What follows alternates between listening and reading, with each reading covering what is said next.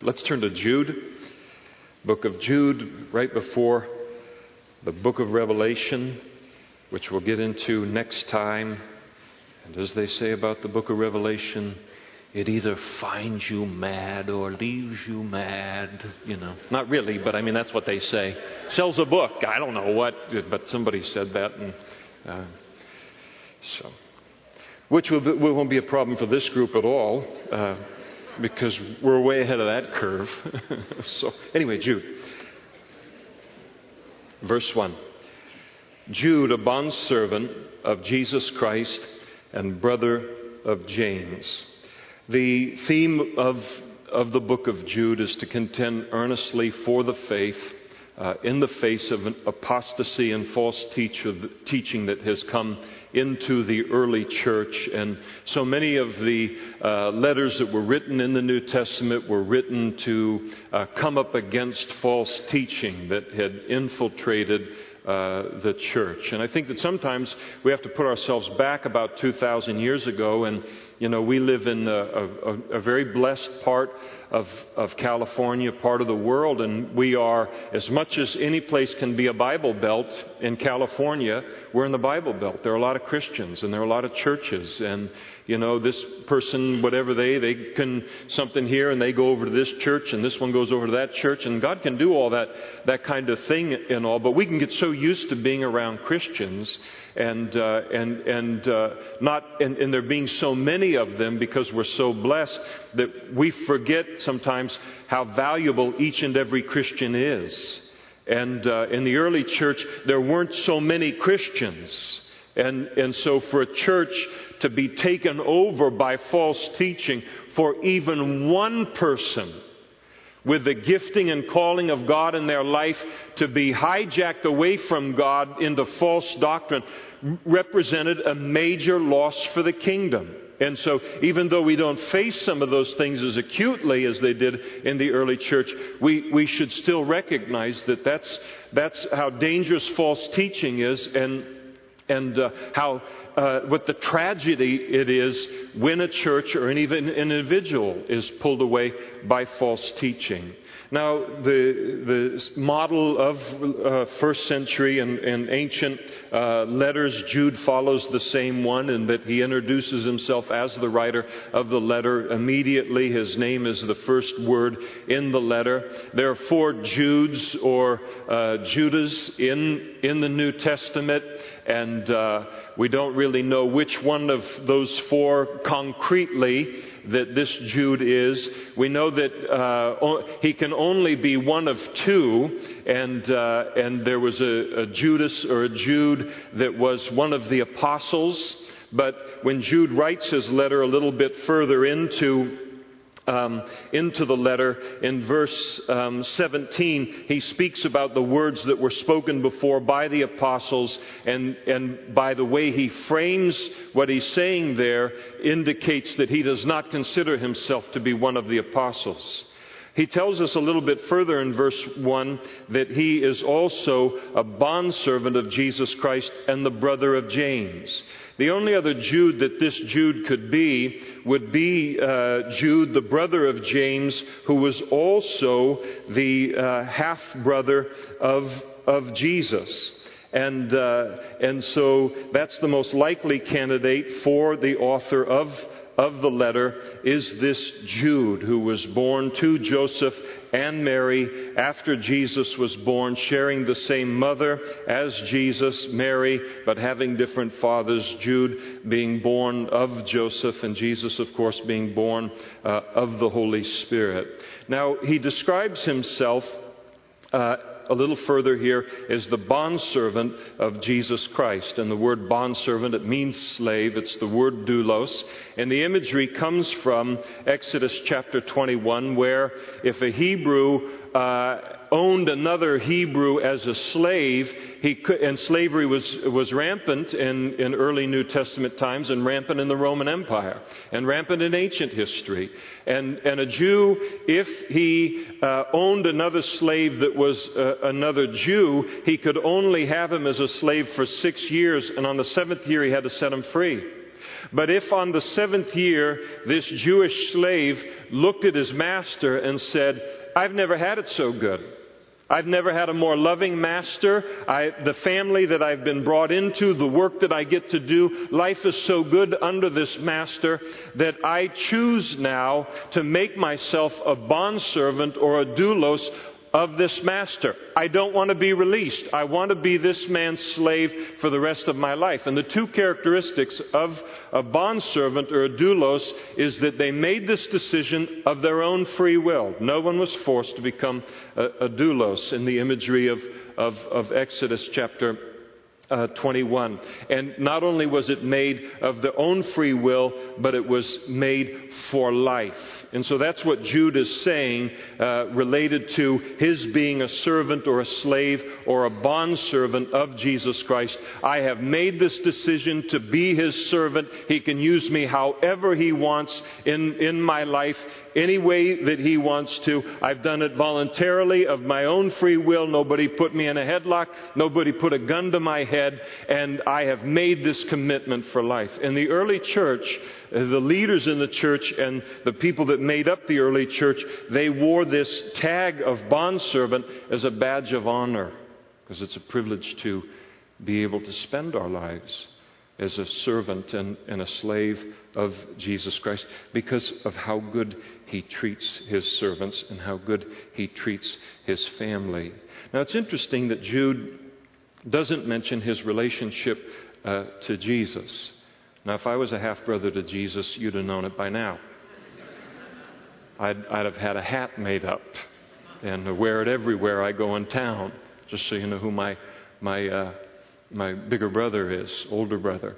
But uh, not everybody's as carnal as me, and, and, uh, and Jude doesn't mention his, his relationship to Jesus. Some contend that the reason that Jesus, Jude doesn't mention the relationship is because of the pain that his unbelief and that his mocking uh, produced for Jesus during his 33 and a half years of his, his uh, ministry, and, uh, and that because of the pain that he and Jesus' other brothers uh, created for him, that he might have felt, I can't, you know, be a Johnny come lately on this thing and start to brag up that I've always thought that this was a great thing and just kind of lay low. There was a time where Jesus was going into uh, this, the Jerusalem for the Feast of Tabernacles, recorded in John chapter 7. And as Jesus is, is in all of the, the Galilee and Jesus is teaching and he's ministering in the Galilee, he didn't want to go down into Judea where Jerusalem was because the Jews sought to kill him at that time. And his brothers, and Jude being one of them, comes along and says to him, Listen, you know, depart from here, go down into the feast. I mean, if you're the big Messiah, you know, kind of, then uh, go, go do your thing in the place that Messiah is supposed to do their thing in Jerusalem. And they're mocking him. They're scorning this idea that he, who do you think you are, the Messiah? I mean, if you're the, go do, go do this thing. And I mean, that, that, that kind of stuff uh, can hurt. And, uh, and then following Jesus' resurrection, Jude and James and others that came to believe in him as the Messiah.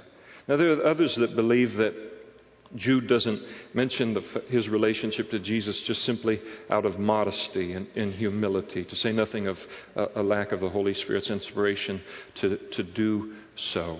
He just didn't want to, to brag about it at, at all.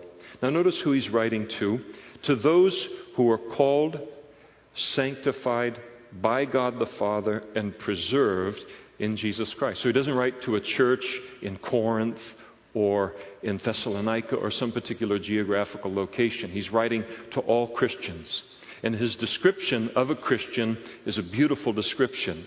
He declares us to be those that are called by God the Father.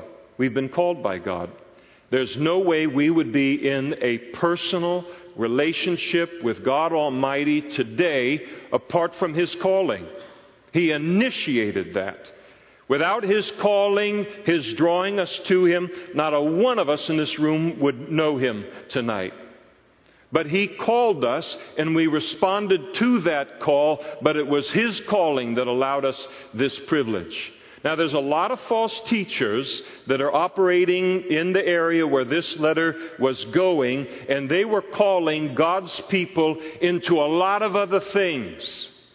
Calling them away from God, calling them away from the apostles' doctrine and all. And Jude comes in and says, Remember the call of God.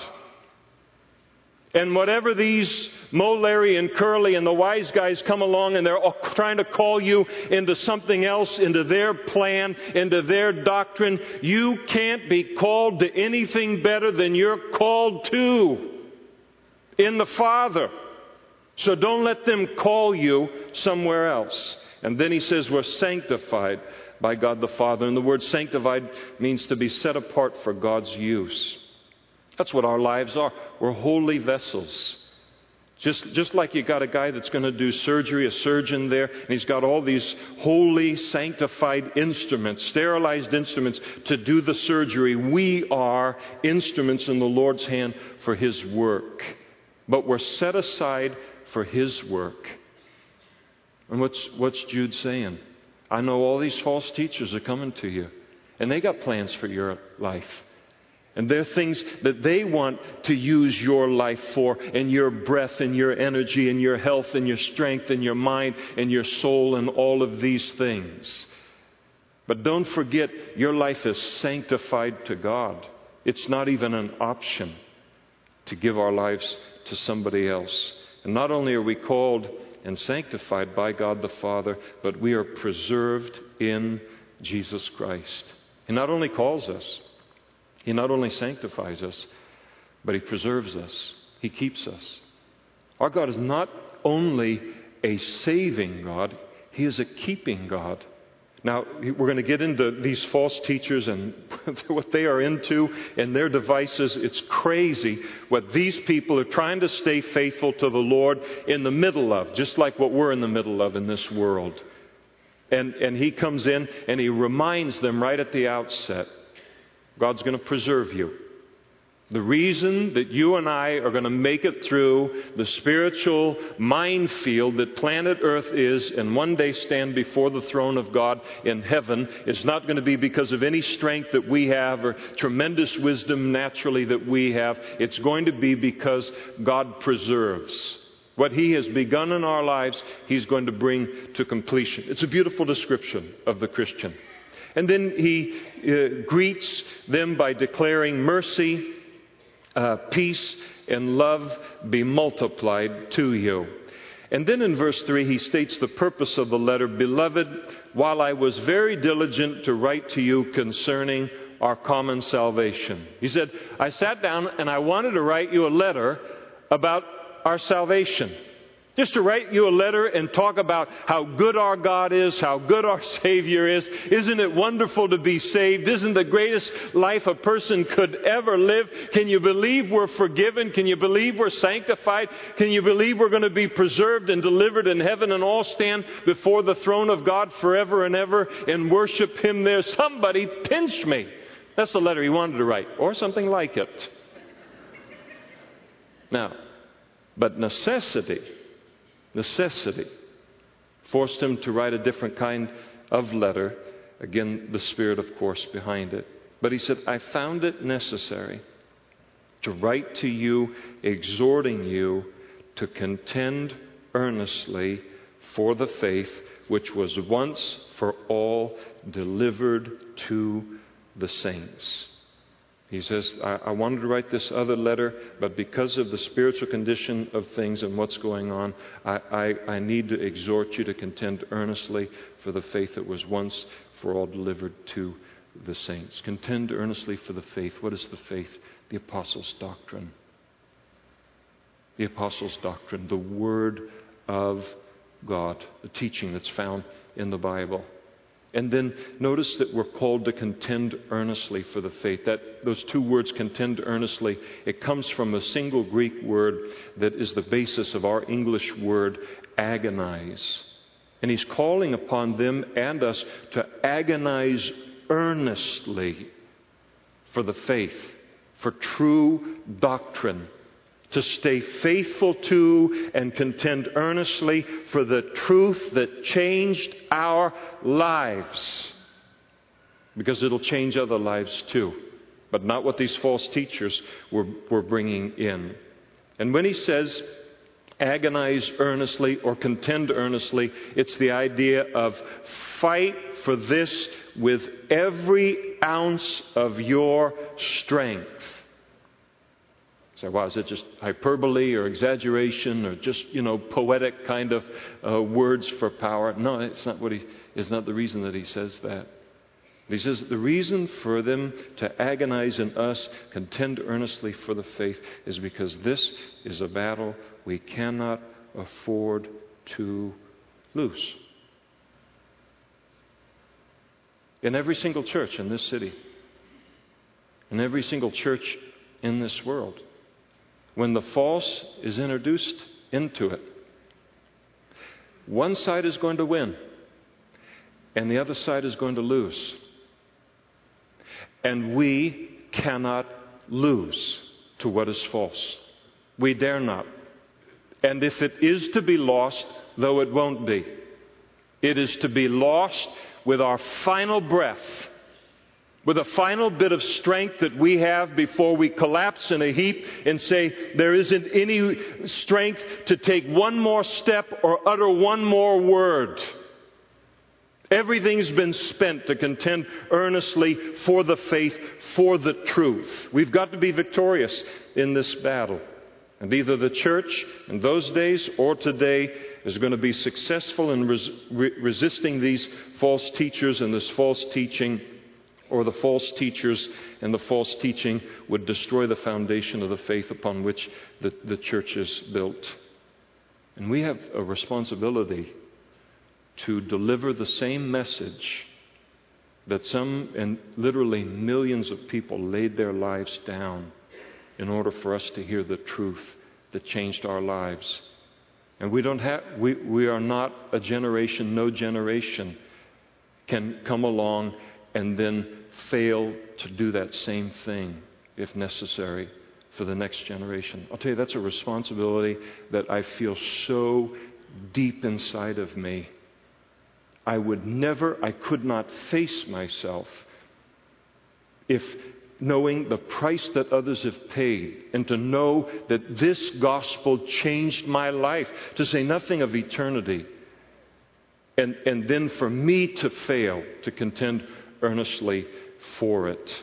And, and so we're indebted to those that have contended earnestly for the faith before us, we have a responsibility to do the same for those that will come after us. Notice he says in this, um, with, uh, he, he, is exhorting you to contend earnestly for the faith. In, in other words, everybody in the body of Christ is called to contend earnestly for the faith, not just pastors, not just leaders.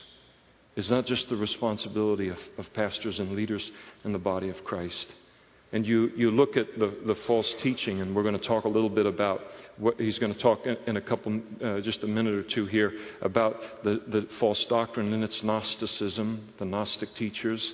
And they're coming in and just saying, hey, you can live any kind of life you want to live, and God doesn't care about that, and, and everything is uh, okay with that, and God loves you anyway, kind of thing. And, and you look at how contemporary that is today.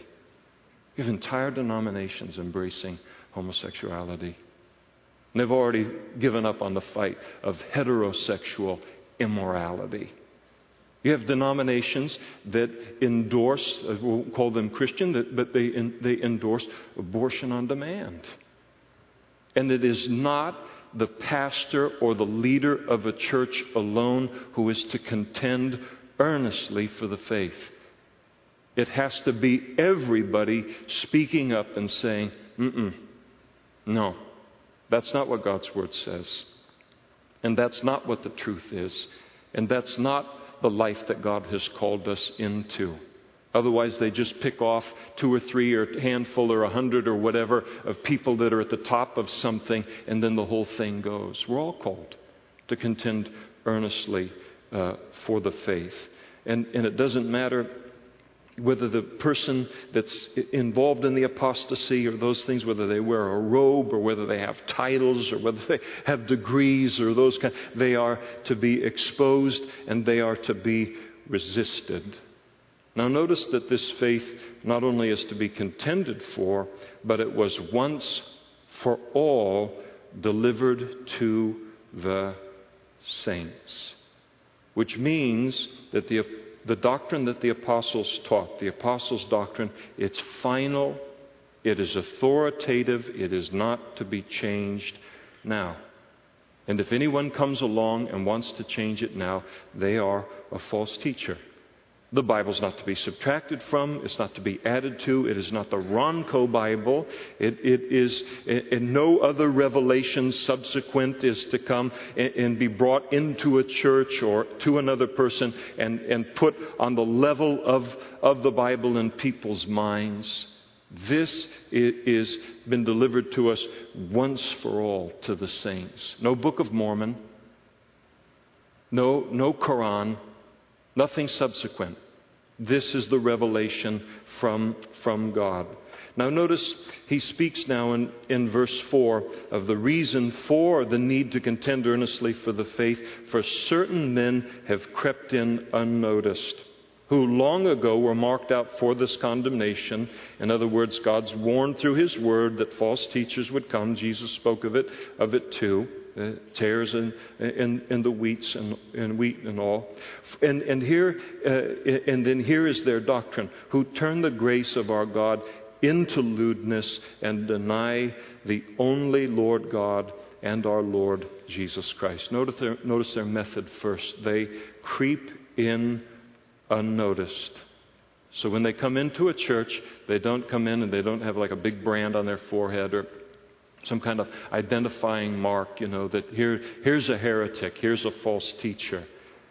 They, they just they slip in and uh, why do they go unnoticed? Because they give the appearance that they're Christian, that they're completely orthodox and, and biblical in, in what they believe. And so they candidate for the pastor position in the church, and oh, yeah, I believe all that. And oh, sure, absolutely. Oh, my, yes. And, they have, and then, then they get hired as the pastor for the church, and then everything starts to change. They're not honest because their father, the devil, is not honest, uses deception comes as, they come as an angel of light, the same way that, that he did. And so they, they, this is their method. They slip in, they get firmly entrenched, and, and, uh, and then it, it, only after they do that do they then reveal what they're really about. They're very, very crafty in, in how they do things. Now, notice when Jude writes this, he, he writes to this church and, and tells them that they're already in the church. They're already influencing the church, and now they need to be identified and they need to be rooted out. So that's their method subtlety and, uh, and, and deception. And then notice there he talks about uh, the, the mark that they have is that they're ungodly men. Instead of being holy men, they're un, ungodly men. You'll know them by their fruits. And then Notice what their message is again who turn the grace of our God into lewdness and deny the only Lord God and our Lord Jesus Christ. So they come in and, and they have uh, two, two messages when, when they come in and, and try to take, take things over. And, and what, what Jude is dealing with is the same thing that John was dealing with. Again, Gnostic doctrine. And the Gnostics taught that the, the physical universe, the, the material universe, including these bodies, that it is evil, that only the spirit realm is, is a holy and a good realm. And so within the Gnostics, it produced two particular camps. And there was one camp within the Gnostics who said, well, if this body or this flesh, material body, is evil, then what I got to do is I've got to deny it, I've got to beat it, uh, I've, I've, I've got to be harsh and, and strict with it. And they became legalists. They became the ascetics in, in the movement.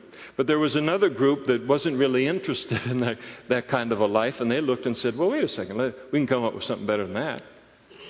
So if the body is evil, and there's nothing you can do, according to their teaching, to make it anything but evil. Then we'll just compartmentalize this thing, and if the spirit is good and the body is evil, then I'll tell you what, what we'll figure this thing out to be is that, that you can do anything you want in your body. You can sin as much as you want in, in your body, and your body is this just one part of you, but the spirit side of you is unaffected by what you do with your body, so you can be holy in the eyes of God no matter what kind of life you're living. Isn't that convenient?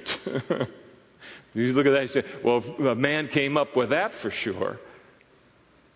And, and of course, the Bible and, and God knows nothing of this compartmentalization. He says, If you love me, you'll, you'll obey my commandments. You'll know a tree by its fruit. And so they came in and they, they taught, they turned the grace of our God into to lewdness. And they were basically just saying, listen, God is gracious. He doesn't care what kind of life we live. He accepts anyone and, and, and, uh, and everything. You can live any way that you want, and, and God's all, all right with it. And, and, uh, and you're still pleasing to God in all of that. And, and, and God is gracious, and He'll forgive you, and He overlooks all those things, and He understands. And we're all born this way, you know, and, and stuff like that. And, and what they're doing is they're taking the grace of, of God and they're turning it into lewdness as an excuse to live a lewd or sinful life.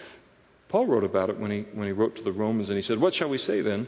Chapter 6 of Romans. Shall we continue in sin that grace may abound? Certainly not. How shall we who died to sin live any longer in it? God's grace is, is multifaceted, the Bible says, and, and it is in our life. One glorious aspect of God's grace is His forgiveness of our lives and of our sin. Praise the Lord tonight for His grace manifested in the forgiveness of our sins. But that's not the only way that God's grace is revealed in the life of a Christian. He also gives us the grace by His Holy Spirit to live a different kind of life to live a holy life. He gives us the power to obey His word and to live a life that looks like Christ. And what the false teachers were doing is they were coming in and completely emphasizing the forgiveness side of things to a point of excess and not talking anything about grace that God gives to live a holy life and to live a Christ like life. And then the second characteristic of, of their false doctrine that they were bringing into the churches is that they were denying the only Lord God and our Lord Jesus Christ. And so they denied what the Bible taught about Jesus. They denied him as the Messiah. They de- denied him as being divine. God in human flesh. They rejected his authority. They rejected his teaching. They re- certainly rejected his uh, teaching that he was the way, the truth, and the life, and no man comes to the Father but, but by him. So anything they didn't like about Jesus, they, they just rejected. And, and uh, so those were the, the two characteristics of their, their doctrine that they were bringing in and, and teaching to people, probably with greater subtlety than Jude lays it out here.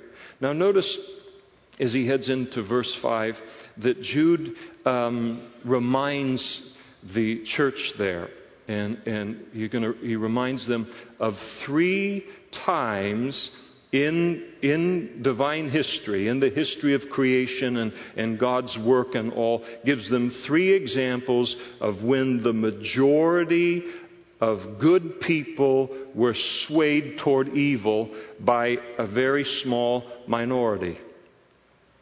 When, when human history and even angelic history paid a terrible price when godly people failed to resist false teaching and false teachers, and the judgment that then came upon everyone because of a failure to contend earnestly for what was true.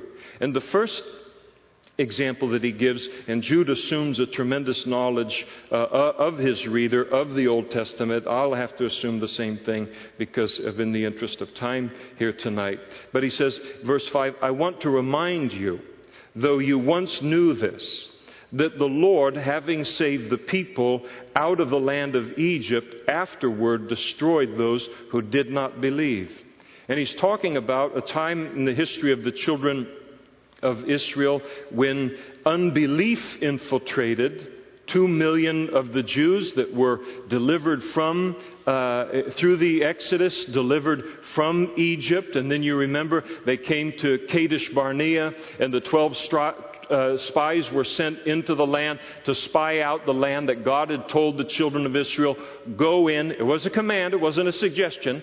Go in and take the land. It's a land flowing with milk and honey. It is your portion. I'm giving it to you. Go in and take it. The 12 went in, spied out the land for a number of days. They came back, and uh, uh, Joshua and Caleb came with a good report, and they told the children of Israel, It's everything God said it was and more. Let's, you know, uh, pack up and get on in there.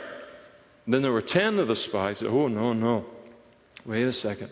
There's giants in the land. And they're so big, they'll just squish us. We'll be like locusts under their feet. And I don't know the last time you, you, stepped on a locust, but the lo- it, it was a mismatch, wasn't it? And so they said, No, we're going to get wiped out. And the unbelief of 10 spies went out and it permeated the hearts of two to three million people until they wanted to stone Joshua and Caleb for even suggesting that they go in and take the land.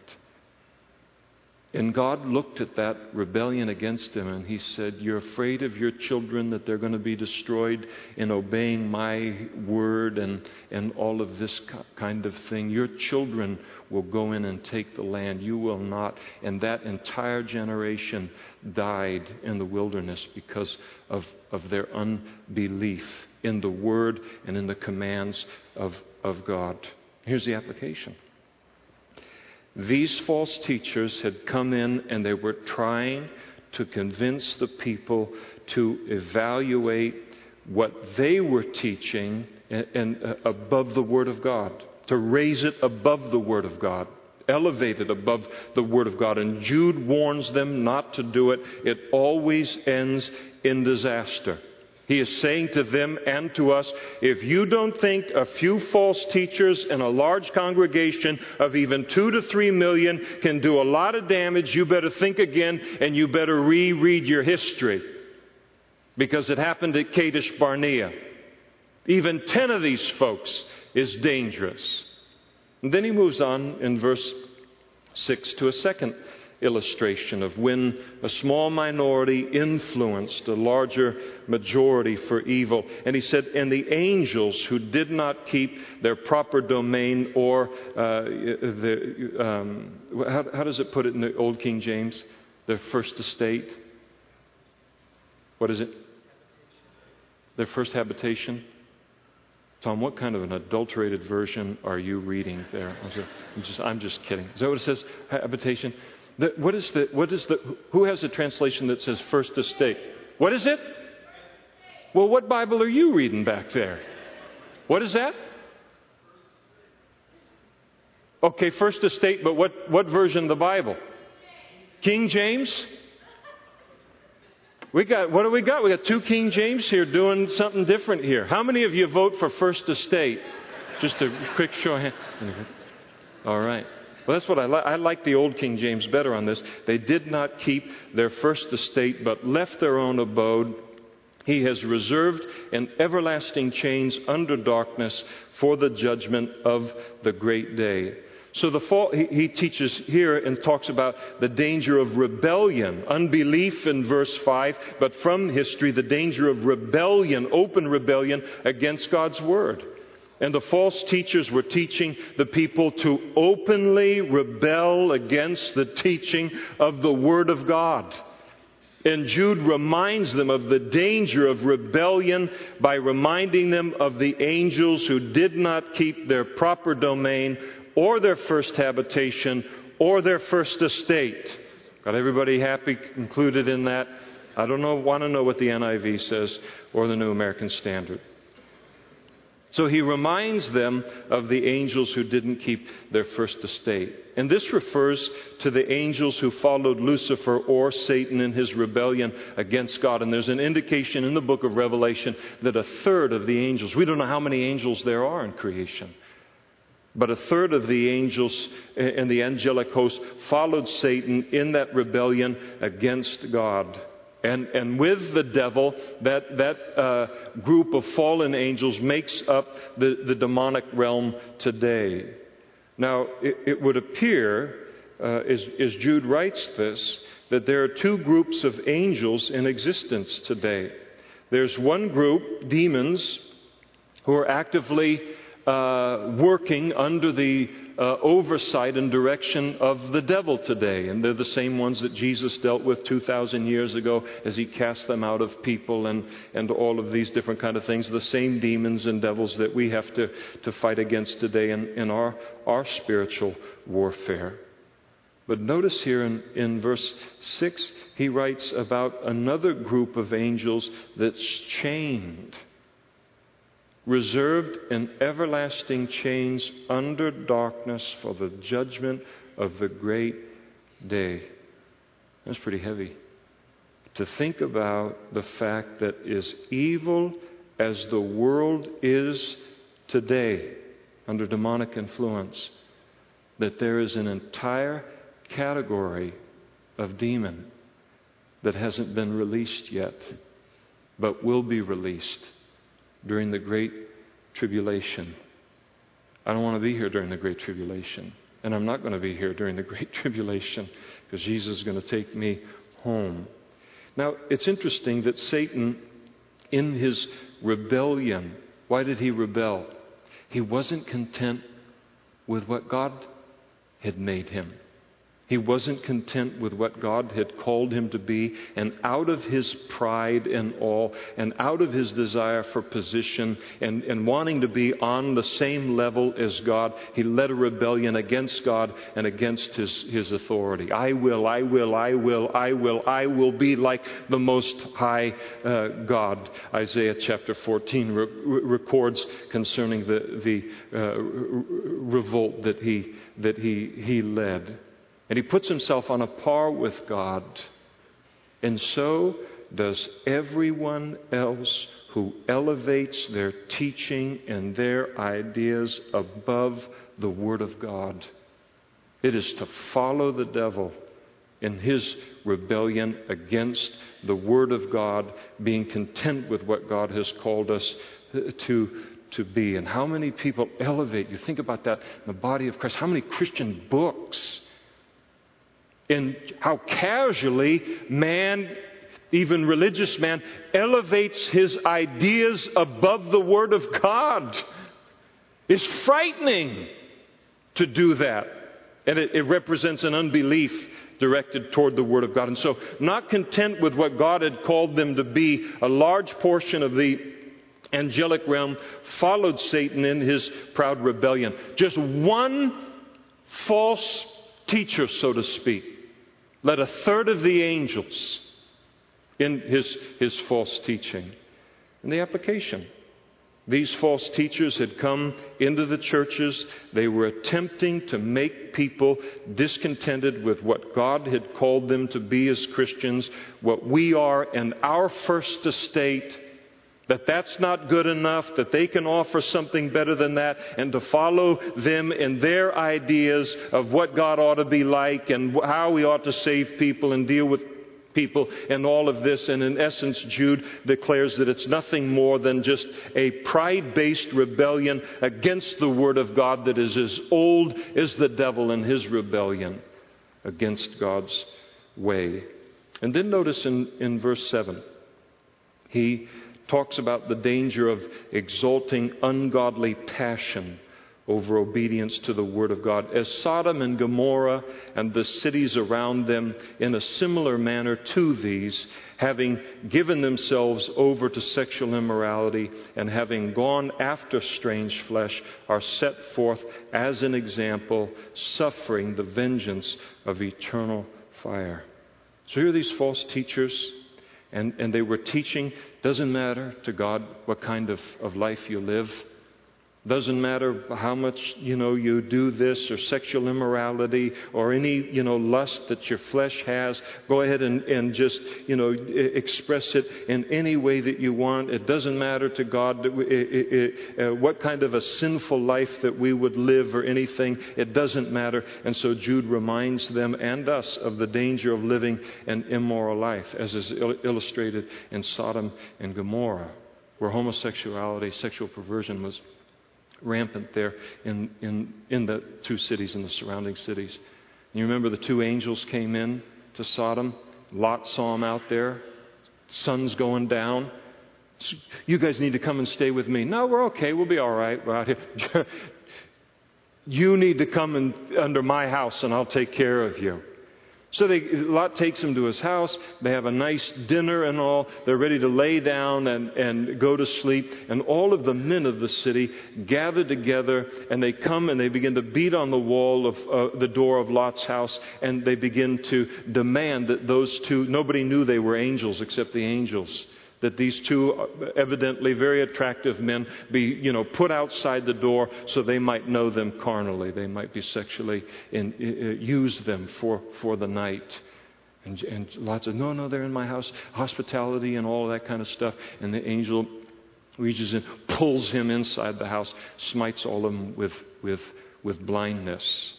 And, and, uh, and, and so the following morning, following the removal of Lot and his, his wife almost, and, and the, the daughters, the Lord destroyed the cities with fire and brimstone. And it, it, it didn't matter that everyone in the city of Sodom was practicing sexual immorality. That did not make it right. God had condemned it in His Word, and He judged it. So, what's the application? The false teachers were teaching that if your passions tell you to do one thing and God's word tells us to do something different, it's all right to obey our sinful desires. And again, Jude says, Gentlemen, you better reread your Bible.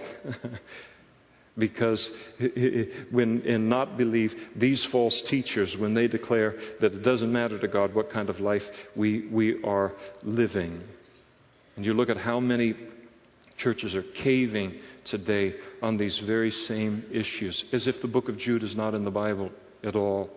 And then notice he begins in verse 8, and he begins to talk about the characteristics of these false teachers. He said, Likewise, also, these dreamers defile the flesh. In other words, anybody that believes that the life that we live doesn't uh, matter to God, they're dreaming. They, they don't have, they, they have lost touch with reality. They reject authority. And these false teachers, they reject any God given authority like pastors and elders and deacons and church leadership, even the authority of the Bible, when the Bible or these leaders call upon these people to repent of their sin and their false doctrine. They simply disregard uh, church authority. And then not only that, but they speak evil of dignitaries. They're very, very bold in, in their uh, rejection of God placed uh, authority. And he gives the example here Yet Michael the archangel, in contending with the devil, when he disputed about the body of Moses, dared not bring against him a reviling accusation, but said, The Lord rebuke you. Now, what we do know about the body of Moses is that when he died, he died in the fullness of, of his strength. And uh, we're told in Deuteronomy chapter 34 that so Moses, the servant of the Lord, died there in the land of Moab according to the word of the Lord.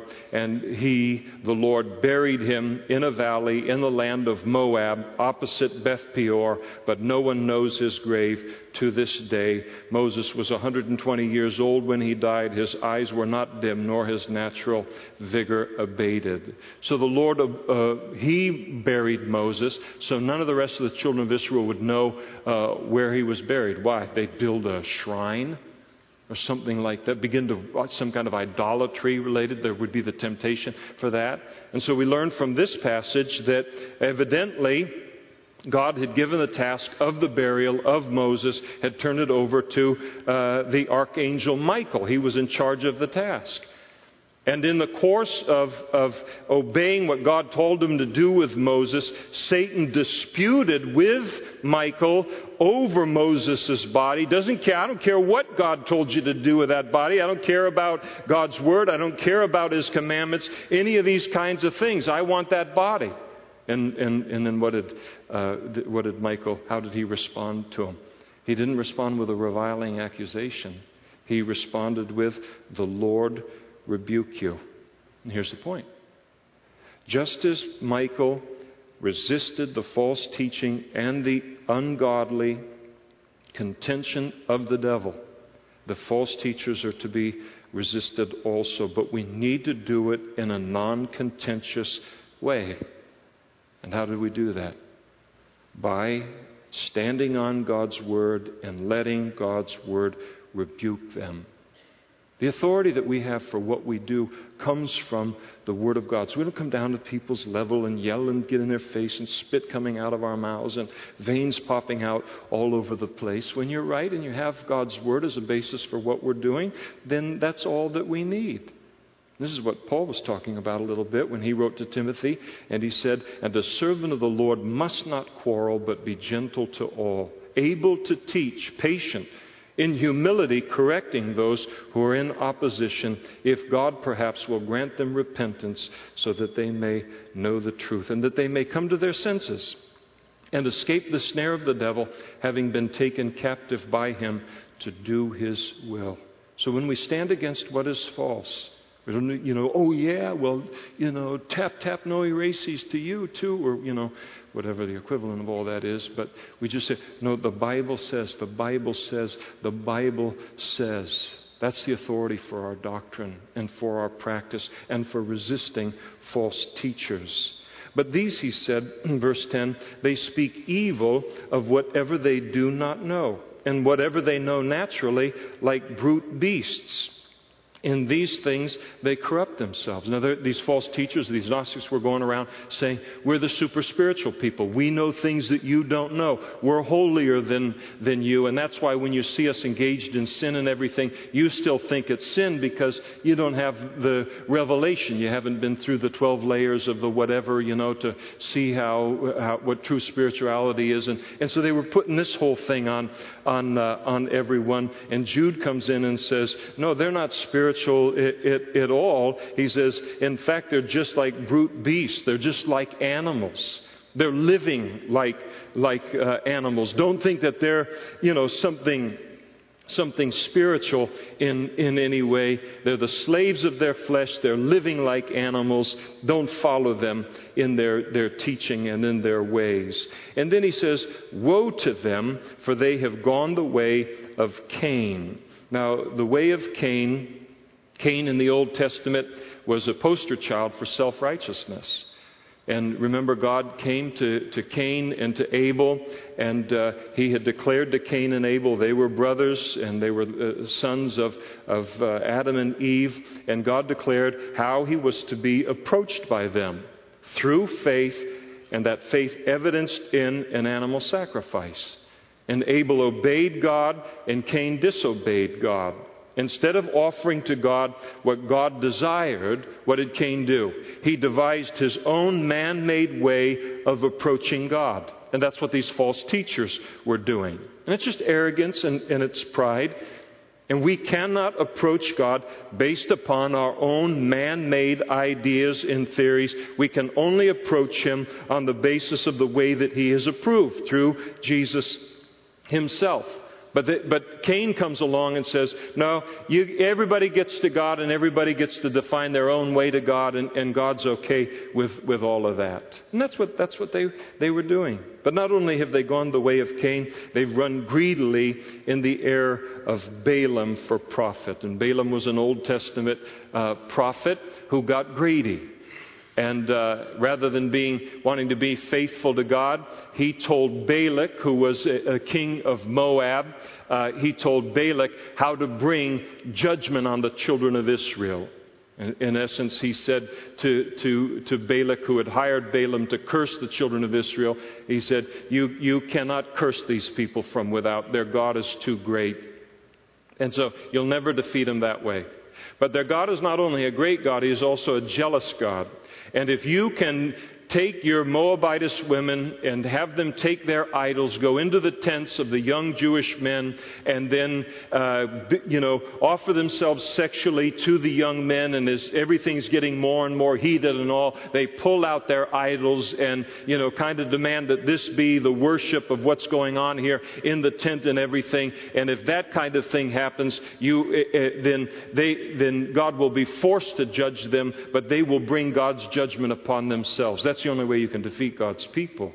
And, and Balak uh, took and, and uh, took Balaam's counsel there, made him rich through the counsel, and ended up uh, defeating the children of Israel in that way. And, and when Balak did this whole thing, 24,000 among the children of Israel died in the plague that came out of that.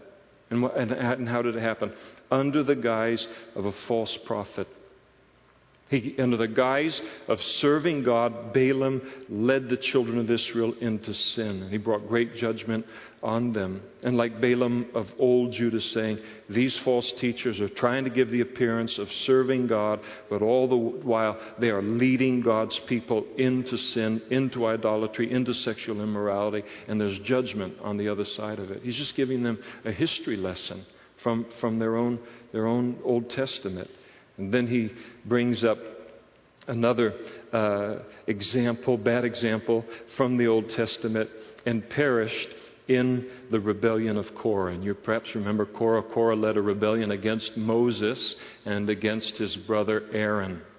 And as you guys take too much onto yourself, and this is uh, nepotism, and who are you to be bossing us around? And the interesting thing about Korah is that he was a Levite. He had tremendous privilege in service to the Lord. But he comes in and says, Listen, it's not any fair for you guys to be the head leaders of this thing. We're all as smart as you. We're all as good as you. And he, and he led a rebellion against the God given authority of Moses and Aaron. And, and, ultimately, the Lord judged Korah and everyone that was with him, opened up the earth and, and swallowed them up, and swallowed up everything that they had. Now, those of you, if you ever say, listen, uh, you can own all of these things and you can't take it with you, nobody takes it with you. One guy did. It wasn't of much use to them when the earth closed back up on things. So there's one uh, exception uh, to that. So these false teachers, they're leading a rebellion against God's given, uh, God given authority of the pastors, of the elders, of the deacons in the church, and they were, who were resisting their false teaching and their attempts at it's self promotion. And you can imagine what they were doing. Who do you think you are to confront us and tell us we're as smart as you, we're as good as you, we're not going to put up with, with this? And, and Jude warns steer clear of those folks. Uh, judgment is coming, and, and it is not unprecedented in, in history.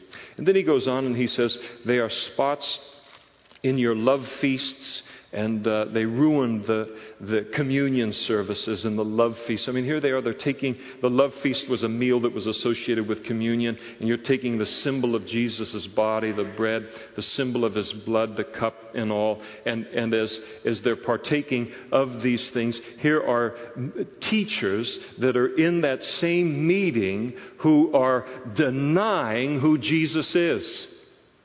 They're denying that he's the Messiah. They're denying him as the Son of God. They are denying his power to change a life and, and his teaching about what he wants his disciples to be. And they were ruining the Lord's Supper for the church. They were, they were spots on, on the love feast by, by their very presence. And they feast with you without fear serving only themselves. They're clouds without, uh, without water carried about by the winds. And so they look like they're going to give rain, but they never give you any rain. They promise things, but they never deliver. And of course, rain was valuable in those days. And what is true of that kind of a cloud was true of then. They promised, they promised, and now this, we'll do this, and then we'll do this, and then you'll, you know, be spiritually mature, and then it'll click, and then, and then, and then they never deliver it. He describes them as late autumn trees without fruit. Now, in late autumn, oh, the, the, if, a tree, if a tree doesn't have fruit by late autumn, it's not going to have fruit. So there's no reason for a tree not to have fruit at that point. But they're late autumn trees without fruit. And not only that, are they fruitless, but they're twice dead, pulled up by the roots. In other words, they are dead, they are incapable of producing fruit in another person's life. They're raging waves of the seas foaming up their own shame. They're, you know, big and loud and boisterous, but all that they produce is shame, and if you follow them, you'll follow them into the, the same shame that is theirs. Wandering stars for whom is reserved the blackness of darkness uh, forever. So, wandering stars, it speaks of shooting stars. You know, it's a wandering star. Wow, lights up the whole, it's brighter than all the other stars in the sky for about, you know, one minute. So he says, these guys, they shine like this for about a minute, but then, then they're, they're gone. Don't follow them. Don't set your uh, sextant to them. They can't lead you anywhere safe because they're not going anywhere safe themselves. For whom is reserved the blackness of darkness forever. They are headed to uh, hell themselves. And not only can't they lead anyone to heaven, they're not headed to heaven themselves.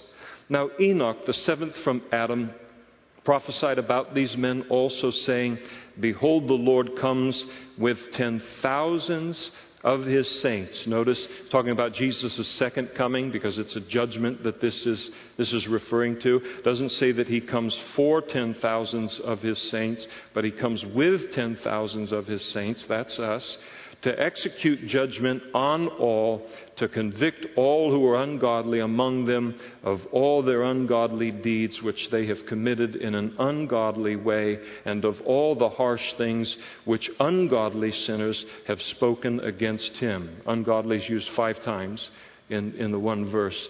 Uh, you, we can you know, surmise that uh, Jude is not impressed with ungodliness.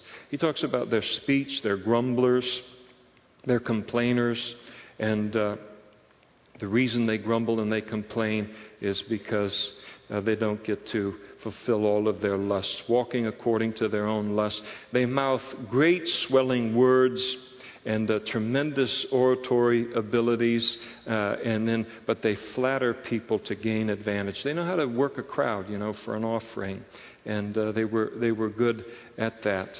But you, beloved, remember the words which were spoken before by the apostles of our Lord Jesus Christ, how they told you that there would be mockers in the last time who would walk according to their ungodly lusts.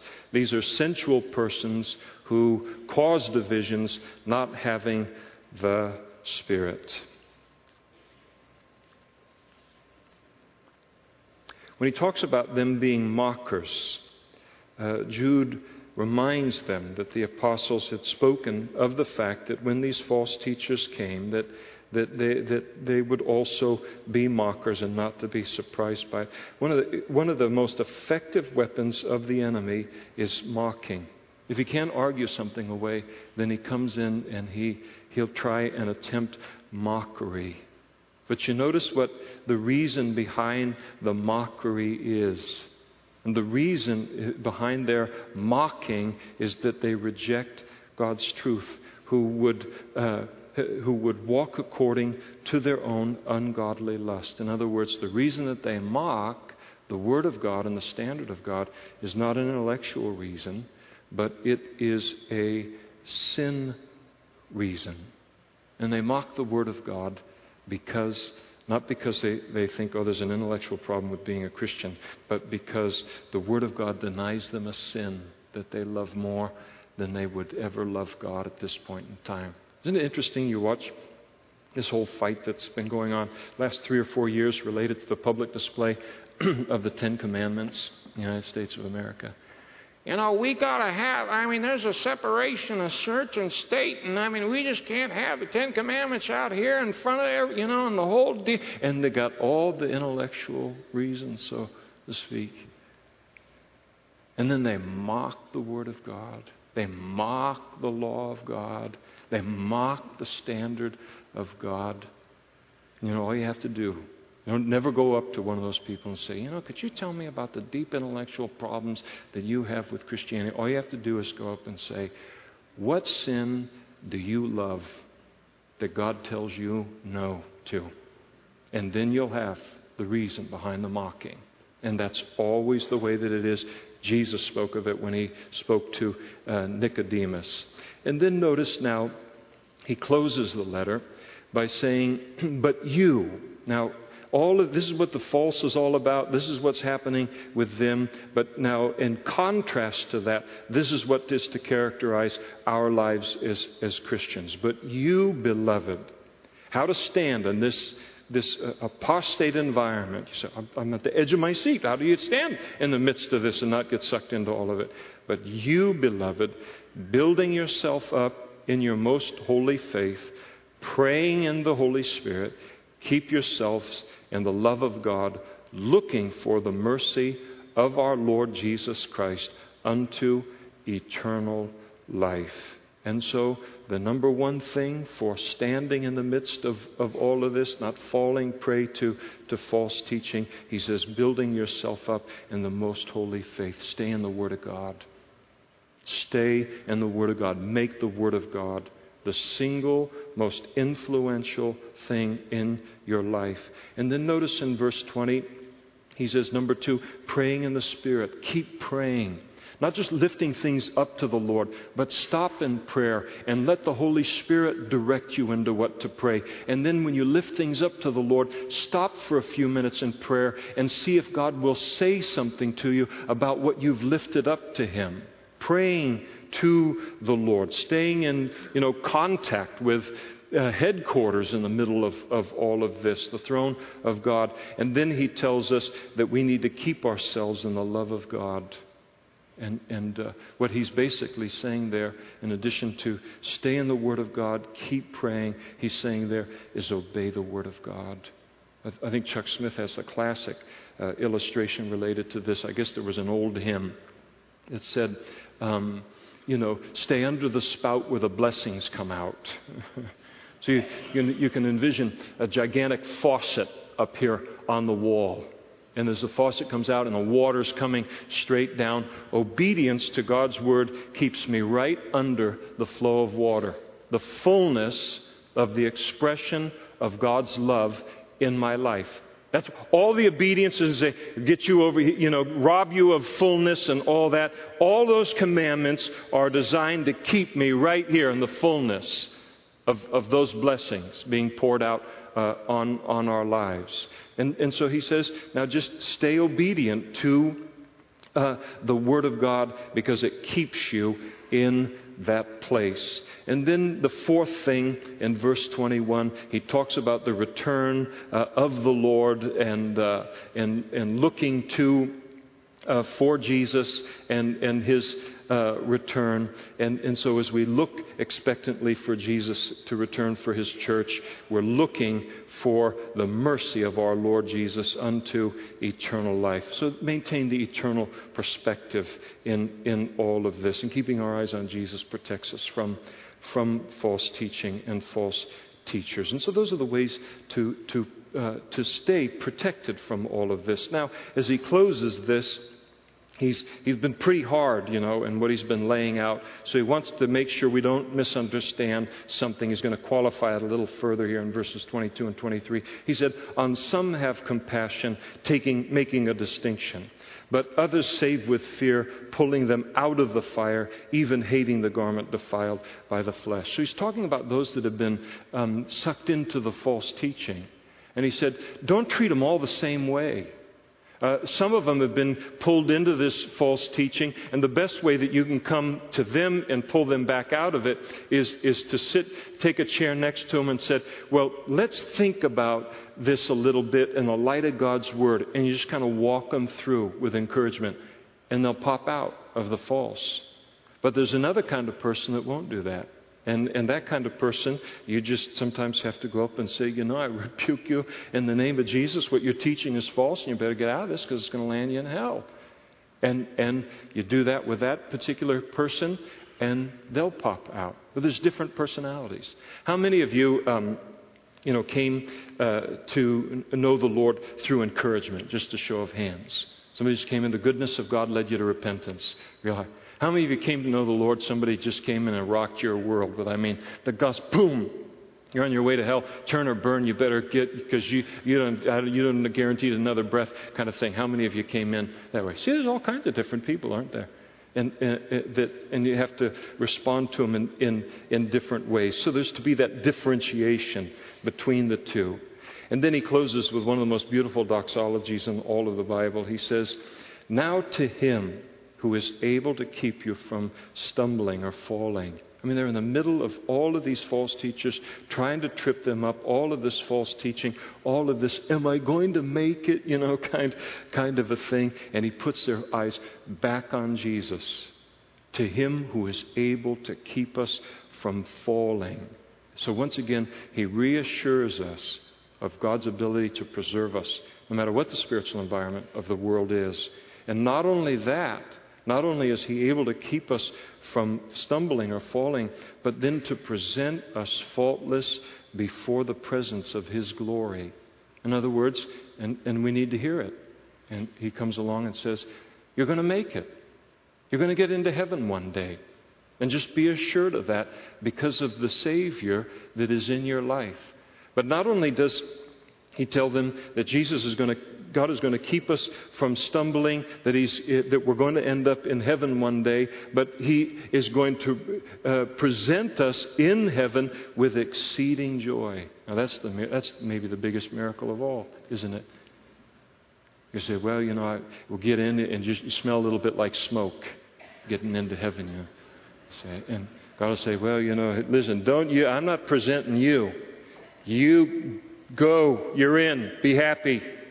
And uh, you know, the cafeteria will be open later. You eat there. We'll have the banquet tables over, over here. Gonna, every one of us, he's going to present with exceeding joy to the Father. And what a Savior we have. And then he closes with this praise to the Lord in light of this. To God, our Savior, who alone is wise, be glory and majesty, dominion and power both now and forever. Amen. The false teachers don't have anything that compares with him.